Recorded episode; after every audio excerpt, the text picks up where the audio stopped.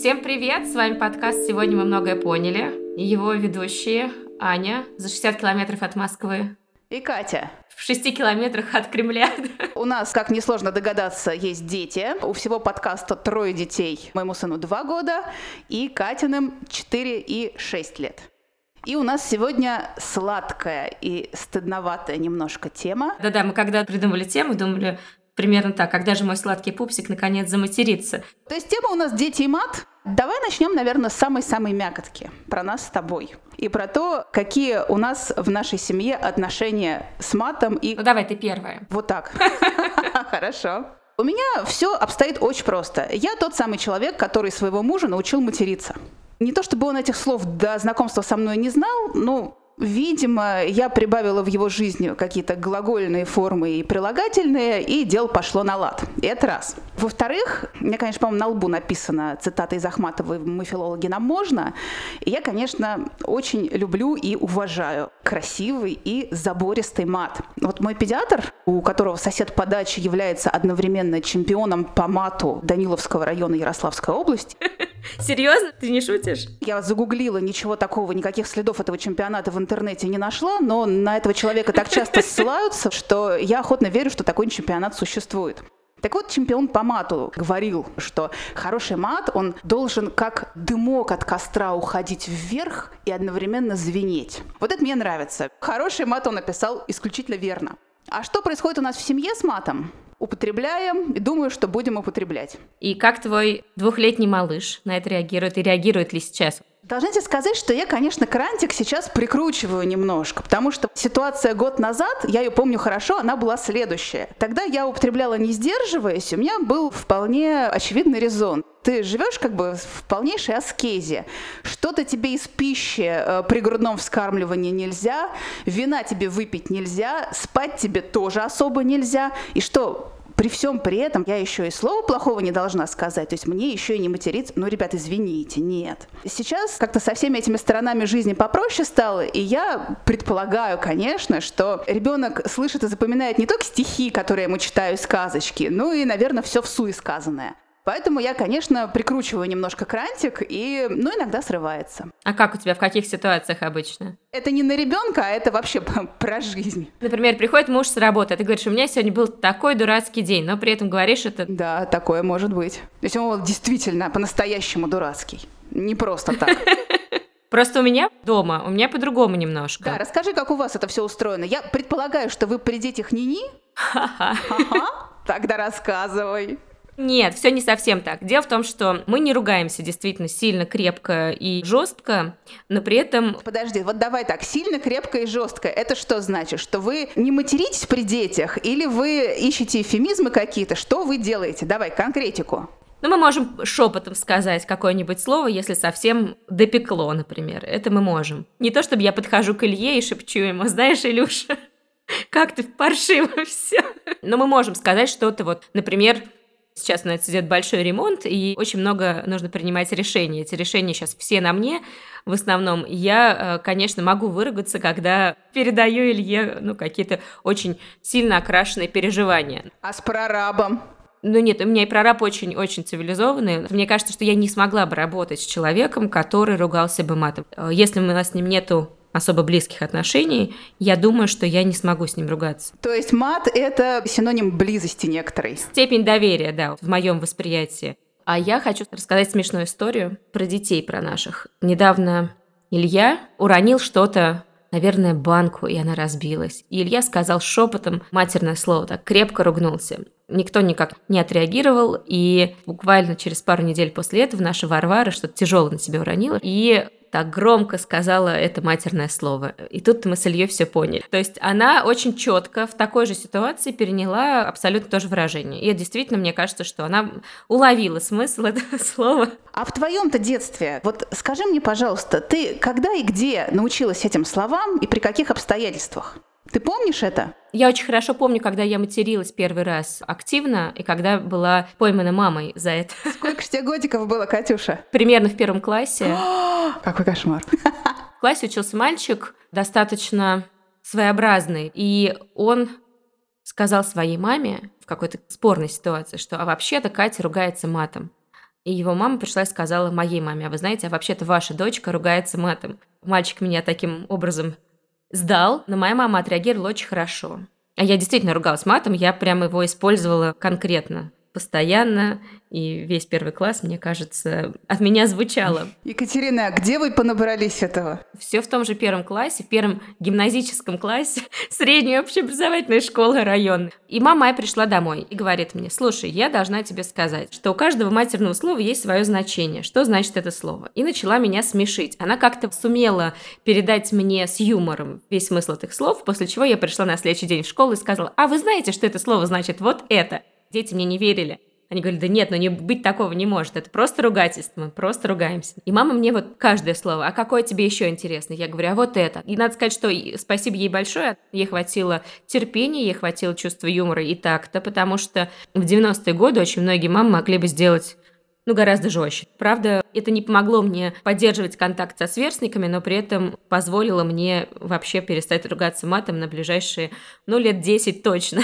Ты знаешь, дело в том, что я первые 8 лет училась в суровой пролетарской школе. В этой школе, равно как и в детском саду, где я примерно с теми же людьми пребывала, я не узнала ни одного, ни единого матерного слова вплоть до своего ухода из этой школы. Вот внезапно. У меня есть объясняющая теория. Есть, мне кажется, такой пролетарский этикет, когда сидит такая компания разнополая, и там какой-нибудь Петрович крякнет что-нибудь, а на него все сразу зашикают «Петрович, Петрович, при дамах, ты что?» И Петрович такой «Я извиняюсь». При этом лицемерие этой ситуации состоит в том, что все прекрасно знают, что дамы в своей собственной компании говорят такое и такими словами, что краснеет поручик Ржевский, лошадь поручика Ржевского и столбик, к которому привязана лошадь поручика Ржевского – но почему-то, почему-то в разнополой компании эта лексика абсолютно совершенно табуирована. Поэтому с сожалением должна сознаться, что я не помню, где и при каких обстоятельствах я выучила эти слова. Единственное, что вот по воспоминаниям родственников, я в детстве очень негативно относилась, когда что-то слышала, я прям делала козью морду. Интерес во мне проснулся где-то лет в 17-18. Ну уж проснулся, так проснулся. Вот до сих пор никак не заснят, да?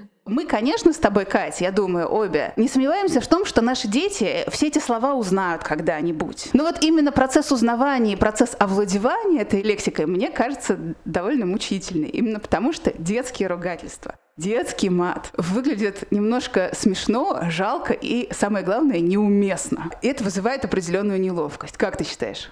Не знаю, мне кажется, в какой-то момент поняла, что мне нормально любое проявление детских высказываний и детских действий. К какому-то моменту дети узнают правила этикета.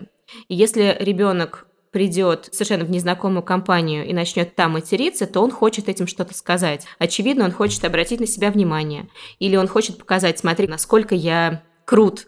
Или наоборот, я очень зол, но злость свою не умею по-другому высказывать. Я как раз абсолютно готова принять жесткий мат от своих детей, при том, что я думаю, что наши дети не скоро начнут материться, хотя мой муж недавно пошутил, я говорю, Илюш, а вот как нам лучше сделать? Наверное, стоит Варе, ей уже 6 лет, рассказать там потихонечку о смысле этих слов, все дела. Он сказал, я думаю, что ничего нам пока не надо рассказывать. Подождем 2 сентября, когда она вернется из школы, пойдя в первый класс. Ну а дальше уже Матвей подхватит. В общем, все достаточно легко пойдет.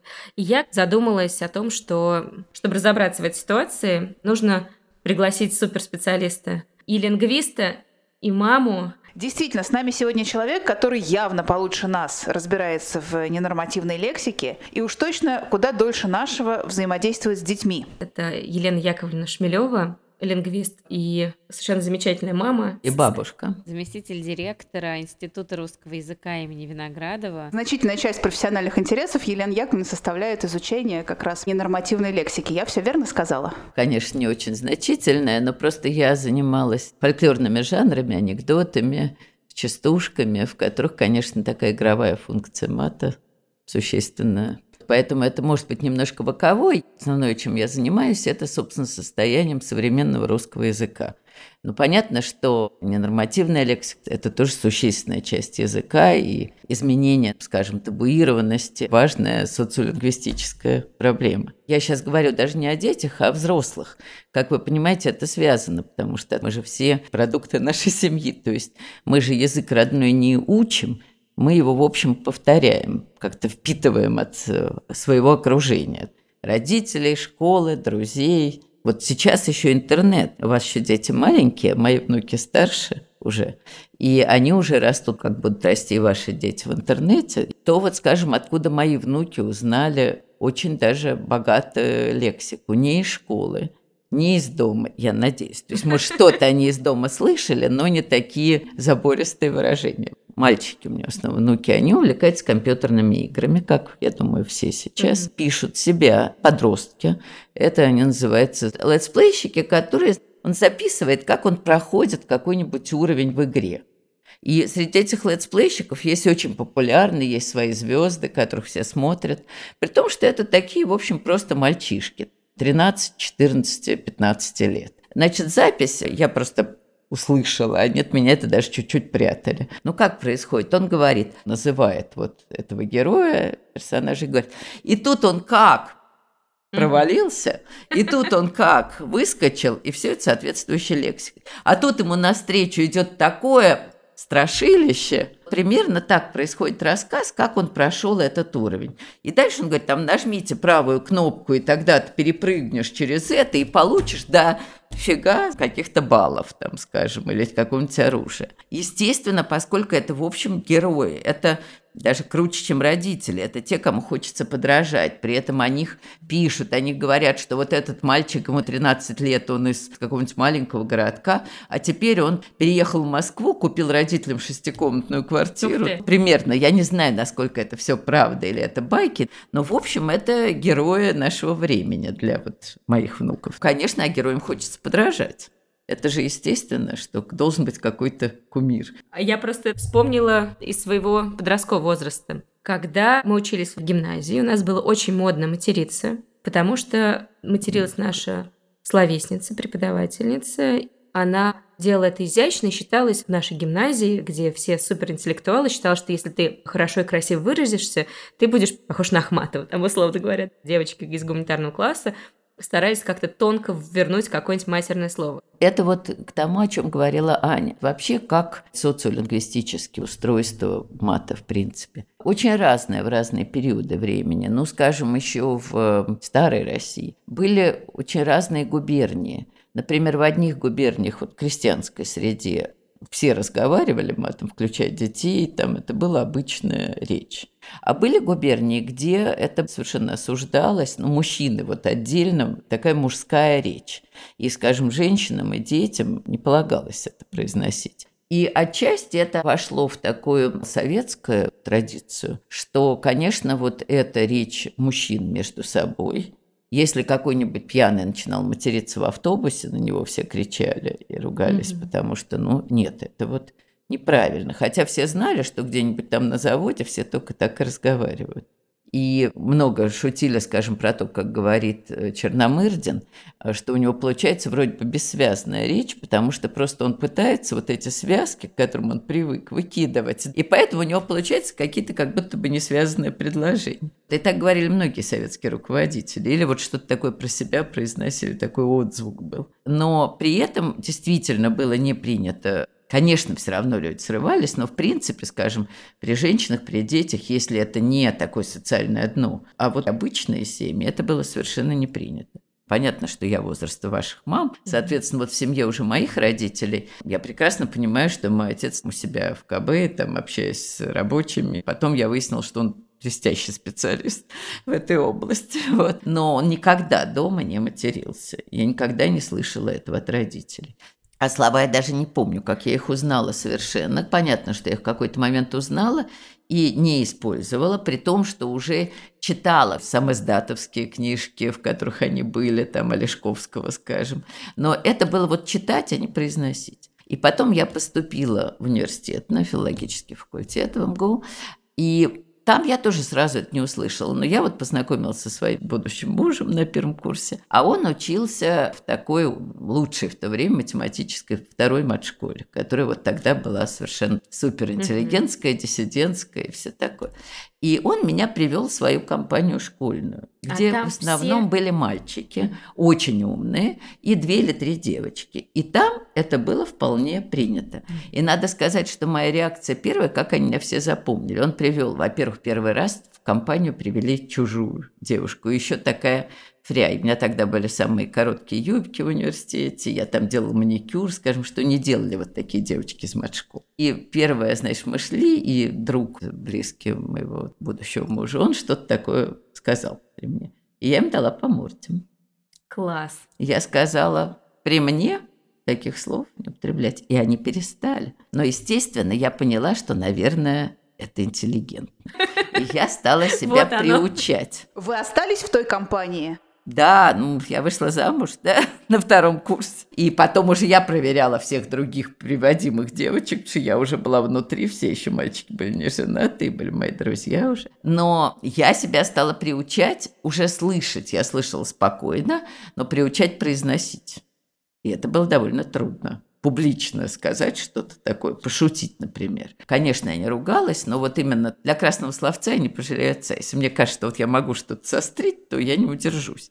И вот если в этой остроте надо было использовать слово соответствующее, тогда я понимала, что звучит лучше. Вот я так с некоторым усилием это говорила. Но потом, конечно, научилась. Тем не менее, вот скажем, и мы дома, мой муж вообще из известной филологической семьи. То есть у него отец академик Шмелев, там мама профессор.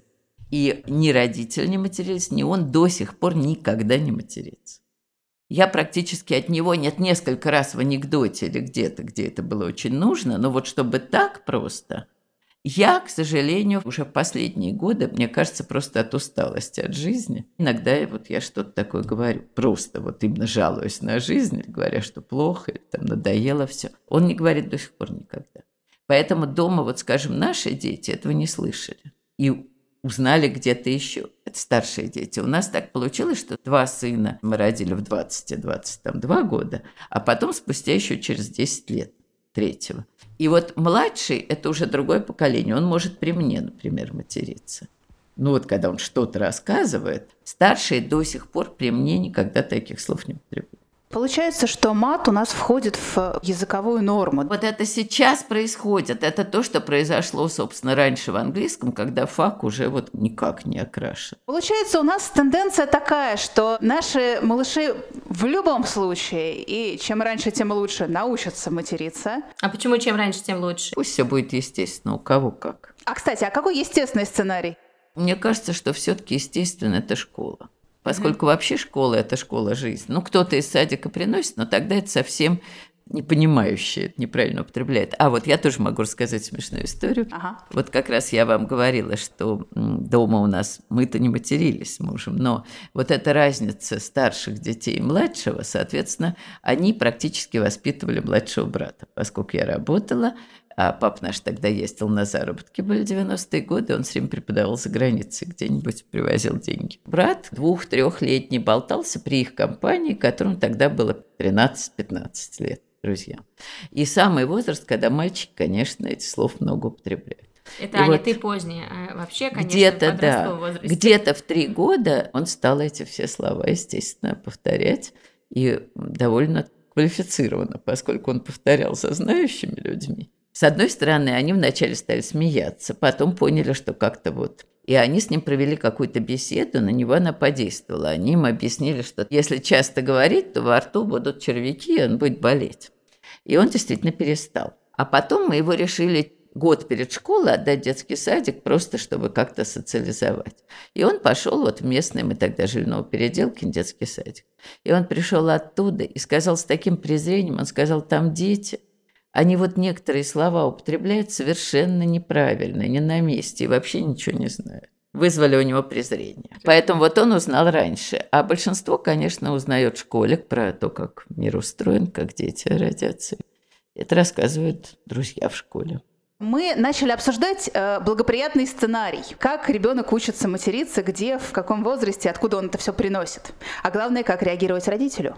Ну, это действительно очень сложный вопрос, потому что вот правильная, действительно хорошая реакция – это как-то вот пошутить и вот объяснить, как вот Катина мама сделала. Во-первых, тоже надо понимать, что дети обычно узнают эти слова именно как ругательство и действительно не связывают их часто, ну, не все, конечно, но часто не связывают со значением слова.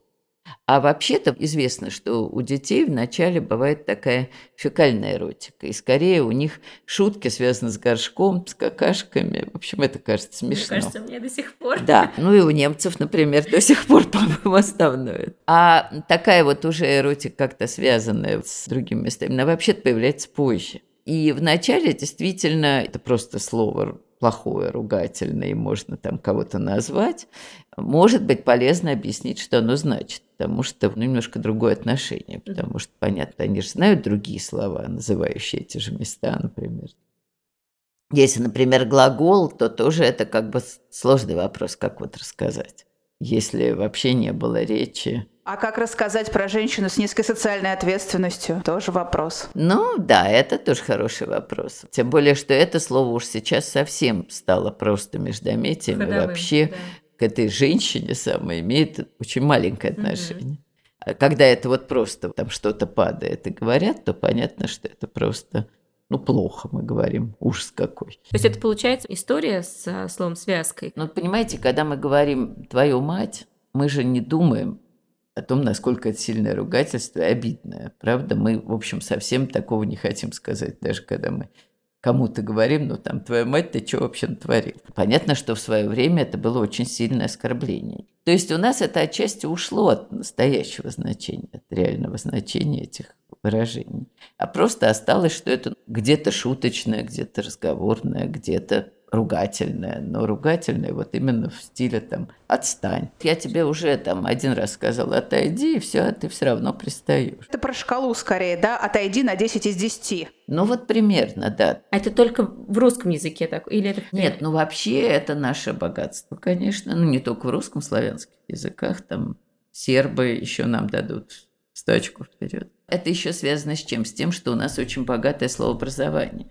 Понимаете, корней-то немного корней, как у всех. Но у нас огромное словообразование, очень богатое. И поэтому от каждого корня можем образовать массу глагольных форм, прилагательных, эмоциональных таких всяких. Но вот, скажем, я преподавала иностранцам, когда словообразование, аспирант, хорошо говорящим по-русски. Я им сказала, что если они будут хорошо учиться, на последнее занятие я им покажу, где наше словообразование работает лучше всего.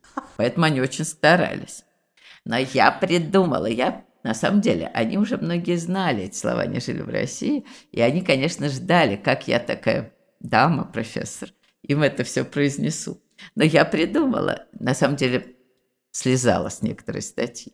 Я пронумеровала эти корни. Раз, два, три, четыре. Дала вначале табличку, какой корень, каким номером. И дальше писала от, потом корень, ись, о, корень 2 ительный. Они сказали, ну вы какая хитрая. Мне кажется, в этом и есть прикол и радость матершины, такой затейливой. Квалифицированной, затейливой. Дело в том, что большинство материться совершенно неинтересно. И я-то скорее расстраиваюсь вот на снятие этого табу и на то, что мне кажется, что тогда вот эта игровая функция, она тоже исчезнет. Потому что это красиво, когда вот идет такая другая речь стилистически, и вдруг в нее вставляется какое-то энергическое выражение. Я еще вспомнила, у меня был где-то в старших классах приятель из моей школы. Мы с ним словообразованием занимались именно вот таким, что придумали слово «облокотись», которое значит катись, но при этом, ну, но не матерное, Ну, как языковая игра, это вообще полезная вещь. Это и детям очень здорово. Дети вообще-то стихийные играют с языком, угу. конечно, потому что они вот вдруг видят, что так можно повернуть. Вообще это такая полезная вещь, это чувство языка развивает. Вот я вспомнила, что это был и не мат, и при этом, при этом ругательстве. Такие взрослые были, они примерно когда ты начала материться. Ты уже заканчивала, да? Уже ушла. Да, я уже в этот момент на другой уровень вошла. И я, кстати, подумала, что, может быть, та ваша идея, которую вы придумали со студентами, может быть, она хорошо сработает и с детьми, когда они начнут материться. Ну, может а, быть, да. Но, по крайней мере, им сказать, что да, вот вообще просто так эти слова лучше не говорить. Потому что все равно у разных людей разная реакция на них. Кто-то очень обижается, кто-то сердится. Поскольку, в принципе, мы все-таки учим детей, ну, мне кажется, это важно учить детей такой языковой толерантности. То есть не говорить так, как другому человеку неприятно. А вот, кстати, интересно. Это, мне кажется, сейчас общий такой тренд. Скажем, мне, честно сказать, не кажется слово гомосексуалист чем-то хуже, чем слово гомосексуал. То есть с точки зрения лингвистики этот суффикс «ист» ничего плохого в себе не несет. Но я знаю, что люди этой ориентации считают его обидным. Я стараюсь его не употреблять, потому что, ну, какая мне, в общем, разница, если вот как бы людям неприятно очень важно, чтобы твой мат, он не унижал собеседника. Считаю, что это принципиально важный момент, потому что это просто вопрос какой-то этики. И это, безусловно, важно как-то ребенку донести. Хотя, то есть я принимаю то, что Варя с Моти будут материться, но при этом очень хотелось бы, чтобы их мат... Не было обидно. Не было обидно. Не вот чтобы вообще вот ругаться матом, это уже сильная вещь. Надо понять, что вот ругаться матом, это почти, это, в общем, замена того, чтобы сбить. Следующий он бьет. И это действительно бывает часто. Вот так устроены драки, и семейные, кстати. То есть это вот уже ступень сильного эмоционального срыва. Поэтому вообще-то ругаться матом лучше, ну вот лучше не ругаться, пока ты можешь обойтись без этого. Когда это вот не высказывание, не вот в шутке, не в игровом контексте, лучше не надо. Расскажу историю из моего детства, когда как-то я пришла гулять на детскую площадку. Рядом гулял какой-то мой знакомый мальчик и сказал, вот там Жора, Жора больше всех слов знает матерных вообще в мире. А мне, я не знаю почему, стало так обидно. Я сказала, как это Жора знает больше всех матерных слов? Я знаю. Сейчас поймем. Подвел ты мальчика Жору ко мне. Чемпионат по мату. Вот он. Да. О, уже происходило у вас. И да, мы да, с ним да. стояли. Кто чемпион Обручевского района? Мне кажется, что все-таки он победил. но Жора. просто вот мы стояли минут пять и друг друга материли. И я вспомнила, что мне действительно было очень неприятно. То есть мы ругались друг на друга. Хотя вроде бы это было соревнование. Да. Мне показалось в тот момент, что это какая-то неприятная игра. Победил, по-моему, все-таки Жора, а не я, но мы как-то быстро разошлись. Я подумала, что действительно очень важно, чтобы границы как-то ее не переходить и научить этому детей, мне кажется, важнее, чем научить не материться. Ну, это и есть одна из сторон уместности. Конечно. Да, спасибо большое, Елена да, Яковлевна. Очень круто. Давайте. Ну а на этом все. Если вам понравился наш подкаст, подписывайтесь на него в приложении подкасты на вашем айфоне или в приложениях Google подкасты, Яндекс Музыка, Spotify, Bookmate и в любых других местах, в которых вы слушаете подкасты. До следующего четверга. Пока.